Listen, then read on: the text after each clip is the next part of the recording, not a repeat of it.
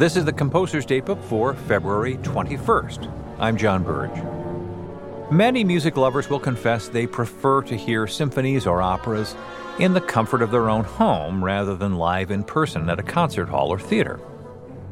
On today's date, in 1911, the famous French novelist, hypochondriac, and notorious homebody Marcel Proust wrote to his friend, the composer Reynaldo Hahn, that he'd just listened to a live afternoon performance of the whole first act of Wagner's opera Die Meistersinger while tucked up in bed and planned to hear Debussy's still new opera Pelléas and Melisande later that same evening, once again snugly secure in his Parisian apartment. Now, these days, with radio, TV, and multiple live streaming devices, this would be no big deal, but in 1911, how could that be possible?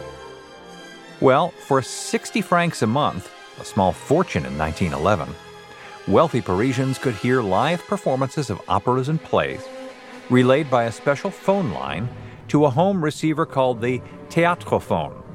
First demonstrated in Paris in 1881, by 1890 the Théâtrophone was commercialized and the service continued to 1932.